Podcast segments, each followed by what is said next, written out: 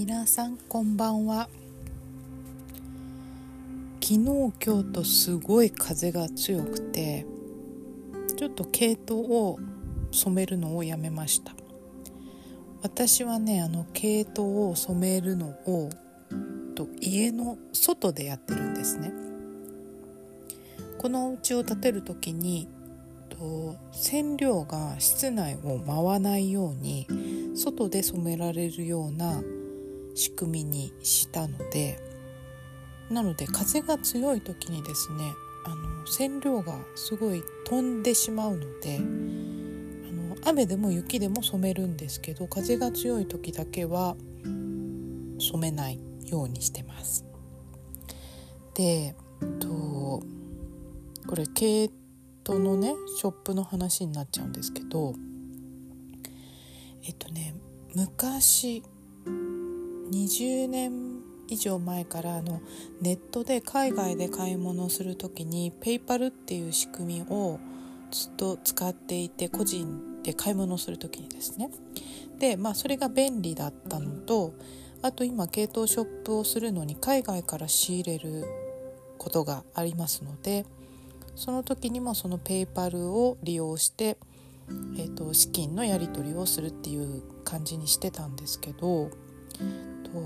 まあ私がね1年も経たないけど結構数ヶ月間ビジネスを止めていたのがいけないんですけど今回ねあの2月の頭にショップアップデートをした時にいきなりこう売り上げが上がったためにペイパルが私の資金を凍結しちゃったんですね。まあ何て言うのかなペイパル側は売り手を大切にしてくれるからまああの怪しいじゃないですけど急な売り上げを感知してで資金を保留にして、まあ、例えばそれが納品されないとかうんあった場合に売り手を守るためにそこの保留した資金から売り手側に返金できるような仕組みになってるんですね。でも私今まで、まあ、お客さんのクレームで返金したことはないですしで、まあ、それ問い合わせたところねもう20年以上使っててあの、まあ、保留はね、まあ、向こうの勝手な都合であるはあるんですけどそうで問い合わせしてでまあこれこれこういう理由でこういう状況で、まあ、急激に売り上げが上がったんですって。そしたら返金率がすごく高い、まあ、目につくと言われてでその返金もねあの私は自分のビジネスをやる心情としてあの同梱 2, 2回以上に分けてお買い物してしたお客様には1回にまとめて発送するっていうのをポリシーにしていてっていうか私が自分がお客さんだったらそうしてほしいから。でああとはさエコじゃないですか。その梱包なりそのロジスティックのあの工数っていうんですか。人が動くわけだから。でガソリンも使うし。だからやっぱり1回で届ける方が効率がいいしみんながいいじゃないですか。なんか大きいねお店はそれをねやってくれないんですけど私は小さいからこそねそういうところにあの手が届く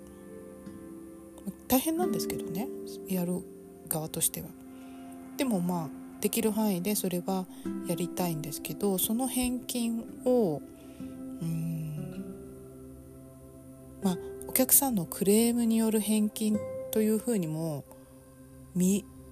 見られちゃうまあ、返金の内容なんて向こうは見ないから、まあ、なんかちょこちょここの人返金してるなって思うとペナルティーになっちゃうんですね。でそれも説明したんですけど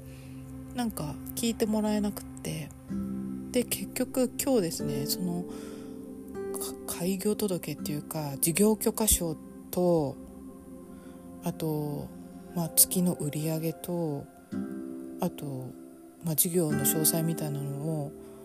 こう提供しろみたいなこと言われてであの税務署に行って手続きをしてそのコピーを送りましたでここ最近の売り上げもハードコピーを取って送ってそうそしたらさ本当に数時間後にその私の凍結されてた口座が解除になったんですね。でまあそれはいいんだけど結局これが今後も続くとなるとちょっと私の運営上を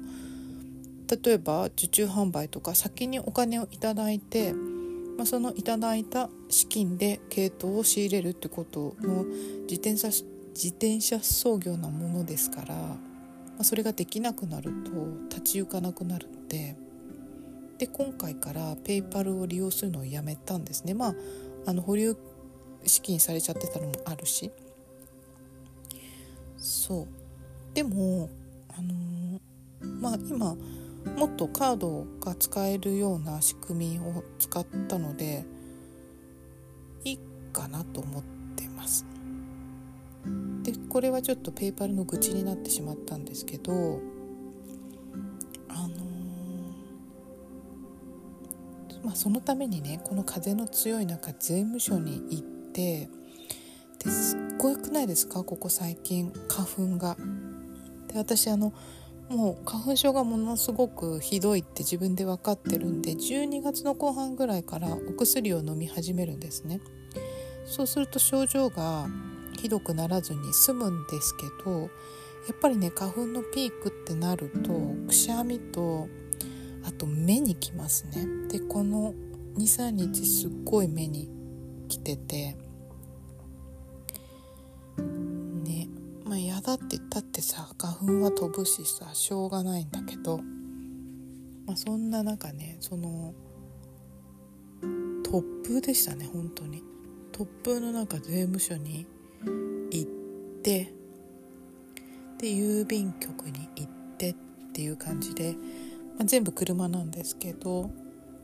とワンちゃんを後ろに乗っけてで時々散歩をさせながら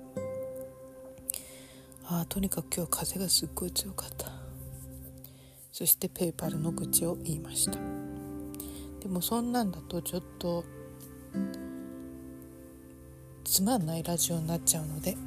今日は私に向けて、えーと、いつも読んでいる「世界は美しい」と長田博さんの詩集の後書きがすごく良かったのでそれを紹介したいと思います。後書き。目に見えるどんな風景もその風景の中にここから消えてった人の目に見えない記憶を包み持っている。目に見えるものが目に見えないものに変わる消滅点。バニシングポイントというものを風景はきっと自らの中に潜めている。けれども草花の咲き乱れる道でまた星降る夜の空の下で思わず見せられて立ち止まるような時日々を美して美しくしているありふれた光景がこの世のあるべきよう様ですね。この世のあるべきようへの信頼を人知れず深くしていることにいつも明るい驚きを覚える。もうここにいなくなったものの存在をすぐ間近に感じるのはそのような時だ。それは見えない消滅点をまたいで姿を消し去ったものが後に残してゆくものがこの世界のそのような何気ない美しさだからなのだと思う。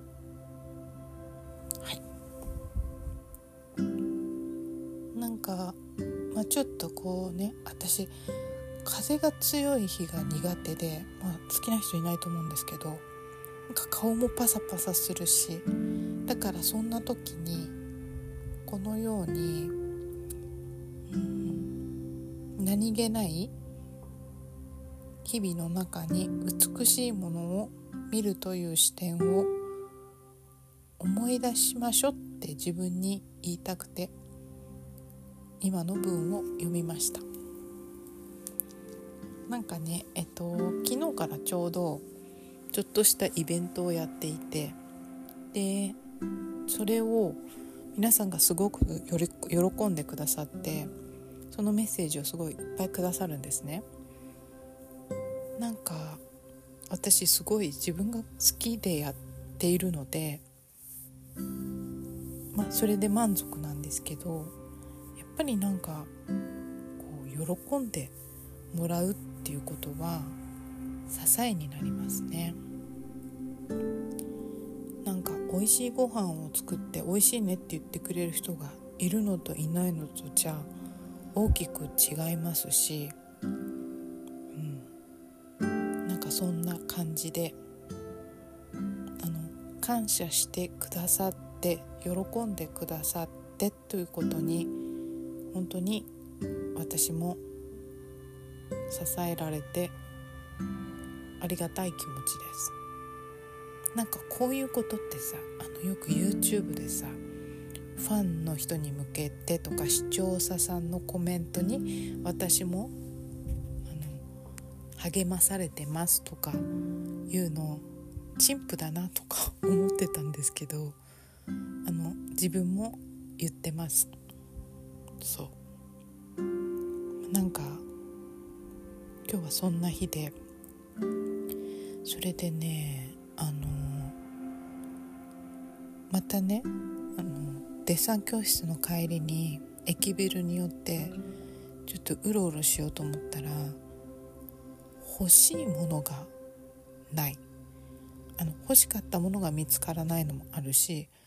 見つけて欲しいものすらないっていうちょっと自分の中の飽和状態に気づきましてですね。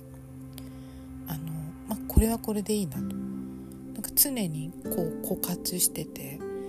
あれも欲しいこれも欲しいもすごい好きなんですけどワクワクするから。でもなんかそればっかりだとまあなんか欲にまみれた感じみたいな。そういう自己嫌悪もちょっとあったりするから。あの欲しいものがないなっていうのもいいなと思いました。